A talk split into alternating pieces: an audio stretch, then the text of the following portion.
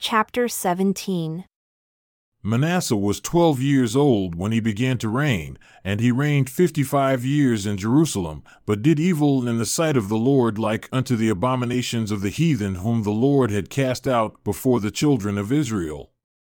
For he built again the high places which Hezekiah his father had broken down, and he reared up altars for the Baalim, and made groves, and worshipped all the host of heaven, and served them. Also, he built altars in the house of the Lord, whereof the Lord had said, In Jerusalem shall my name be forever. And he built altars for all the host of heaven in the two courts of the house of the Lord. And he caused his children to pass through the fire in the valley of the son of Hinnom.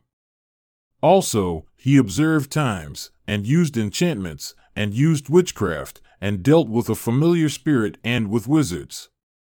He wrought much evil in the sight of the Lord to provoke him to anger.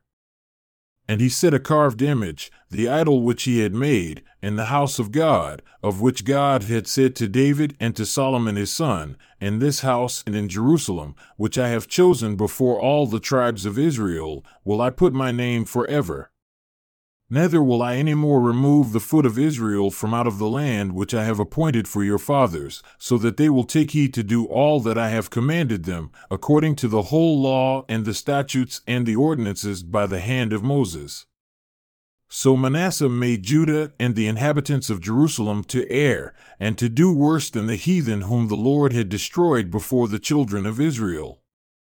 And the Lord spoke to Manasseh and to his people, but they would not listen.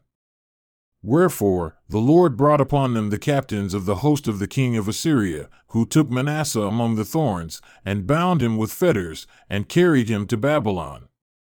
And when he was in affliction, he implored the Lord his God, and humbled himself greatly before the God of his fathers, and prayed unto him, and he was entreated of him, and heard his supplication, and brought him again to Jerusalem into his kingdom.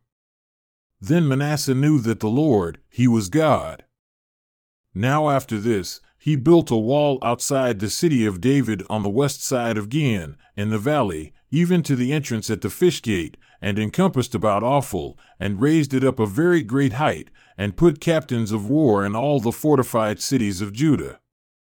And he took away the strange gods, and the idol out of the house of the Lord, and all the altars that he had built in the mount of the house of the Lord and in Jerusalem, and cast them out of the city. And he repaired the altar of the Lord, and sacrificed thereon peace offerings and thank offerings, and commanded Judah to serve the Lord God of Israel. Nevertheless, the people did sacrifice still in the high places, yet unto the Lord their God only. Now the rest of the acts of Manasseh, and his prayer unto his God, and the words of the seers that spoke to him in the name of the Lord God of Israel, behold, they are written in the book of the kings of Israel his prayer also, and how God was entreated of him, and all his sin and his trespass, and the places wherein he built high places, and set up groves and engraved images before he was humbled, behold, they are written among the sayings of the seers. So Manasseh slept with his fathers, and they buried him in his own house. And Amon his son reigned in his stead. Amon was twenty two years old when he began to reign, and reigned two years in Jerusalem. But he did evil in the sight of the Lord, as did Manasseh his father, for Amon sacrificed unto all the carved images which Manasseh his father had made, and served them, and humbled not himself before the Lord, as Manasseh his father had humbled himself. But Amon trespassed more and more and his servants conspired against him and slew him in his own house. But the people of the land slew all them that had conspired against King Amon.